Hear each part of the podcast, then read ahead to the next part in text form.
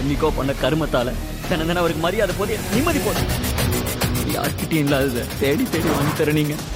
எல்லார்கிட்டயும் இருக்கிறது. Big pass வீட்டுக்குள்ள இருக்கும்போது பாத்தீங்கன்னா ஓவியாக்கு ஆரம்ப கட்டத்துல பெருசா ஃபாலோவர்ஸ் எல்லாம் கிடையாது. இன்னும் சொல்ல போனா என்ன இந்த பொண்ணு இப்படி எல்லாம் ட்ரெஸ் பண்ணிட்டு இருக்கு அப்படின்னு நிறைய நெகட்டிவ் கமெண்ட்ஸ் தான் இருந்துச்சு. ஆனா போக போக பாத்தீங்கன்னா அவங்களுடைய கேரக்டருக்காக அதாவது ஏதாவது ஒண்ணு தப்புன்னு அவங்களுக்கு கண் எதிர்க்க தெரிஞ்சதுன்னா அதை டப்புன்னு எல்லாரும் எதிர்க்கும் மூஞ்சில அடிச்ச மாதிரி சொல்லிடுவாங்க. யார பத்தியும் எதுக்காகவும் யோசிக்க மாட்டாங்க. இந்த கேரக்டர் புடிச்சு போய் தான் அவங்களுக்கு பெரிய ஆர்மியே ஃபார்ம் ஆச்சு. அண்ட் இப்ப பாத்தீங்கன்னா ஓவியா அதே மாதிரி அவங்களுக்கு சரின்னு பட்ட ஒரு விஷயத்த டப்புன்னு போட்டு எல்லார் எதிர்க்கும் உடைச்சிருக்காங்க. அவங்க என்ன பண்ணிருக்காங்க அப்படின்னா ஒரு ட்வீட்டை போட்டிருக்காங்க. அண்ட் இந்த ட்வீட் பாத்தீங்கன்னா பெண்களுடைய ஏஜ் லிமிட்டை டுவெண்ட்டி ஒன் அப்படின்னு இன்க்ரீஸ் பண்ணாங்கல்ல அது ரிலேட்டடா தான்.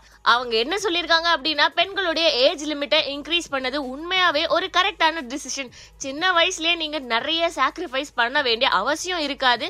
அதே மாதிரி ரொம்ப பெரிய ரெஸ்பான்சிபிலிட்டியை எடுத்துக்கிற தலைவலியும் இதுக்கு மேல இருக்காது அப்படிங்கிற மாதிரி சொல்லியிருக்காங்க கூடவே ஐ ஸ்ட்ராங்லி சப்போர்ட் அப்படின்னு சொல்லியிருக்காங்க இந்த விஷயத்தை கேட்டதுக்கு அப்புறம் பாத்தீங்கன்னா ஓவியா ரசிகர்கள் எல்லாருமே இதுக்காக தான் இவங்களுக்கு ஆர்மியே ஓபன் பண்ணோம் அப்படின்னு ரொம்பவே பெருமிதமா சொல்லிட்டு இருக்காங்க. அண்ட் ஓவியா பாத்தீங்கன்னா கூடிய சீக்கிரமே பிக் பாஸ் வீட்டுக்குள்ள ரீஎன்ட்ரி கொடுக்க போறாங்க அப்படிங்கிற தகவல் வந்திருந்தது. அதாங்க ஹாட் ஸ்டார் வழங்கும் பிக் பாஸ் ஷோல கலந்துக்க போறாங்க அப்படிங்கிற தகவல் வந்திருந்தது. ஆனா இந்த நியூஸ் உண்மையா பொய்யா அப்படிங்கறத நம்ம பொறுத்திருந்து தான் பார்க்கணும். ஆனா நீங்க என்ன நினைக்கிறீங்க? உண்மையாவே ஓவியா போகணும்னு ஆசைப்படுறீங்களா? இல்லையா அப்படிங்கறத கமெண்ட் பாக்ஸ்ல சொல்லுங்க. மேலும் இதே மாதிரியான சினிமா சம்பந்தப்பட்ட அப்டேட்ஸ் தெரிஞ்சுக்க சினி உலகம் சேனலை சப்ஸ்கிரைப் பண்ணுங்க. கூடவே பெல் ஐகானை கிளிக் பண்ணுங்க. சினிமா நடிகர் நடிகைனா நிறைய பேர் மனசுல வருது.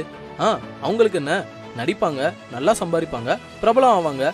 அதான சினிமாக்காரங்க வாழ்க்கையே அப்படின்னு ரொம்ப ஈஸியா சொல்லிடுவாங்க இல்லங்க அப்படி எல்லாரையுமே சினிமா உச்சாணியில வச்சு கொண்டாடுறது கிடையாது. சினிமாவும் சரி நம்மளும் சரி. கொண்டாட மறந்த ஒருத்தரை தான் இப்ப பார்க்க போறோம்.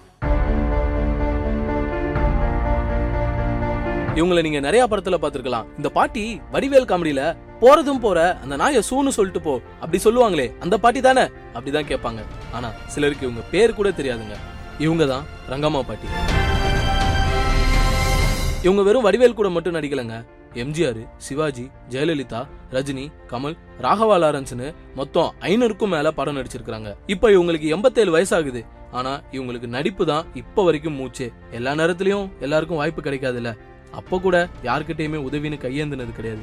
ரொம்பவே கௌரவத்தோட சென்னை மெரினா பீச்ல கர்ச்சீஃப் டார்ச் லைட்டுன்னு இந்த மாதிரி சின்ன சின்ன பொருள்லாம் வியாபாரம் பண்ணி அதுல வர பத்து இருபது வச்சு தன்னுடைய வாழ்க்கையை ஓட்டியிருக்காங்க. ஆனா வறுமை யாரதான் விட்டுச்சு?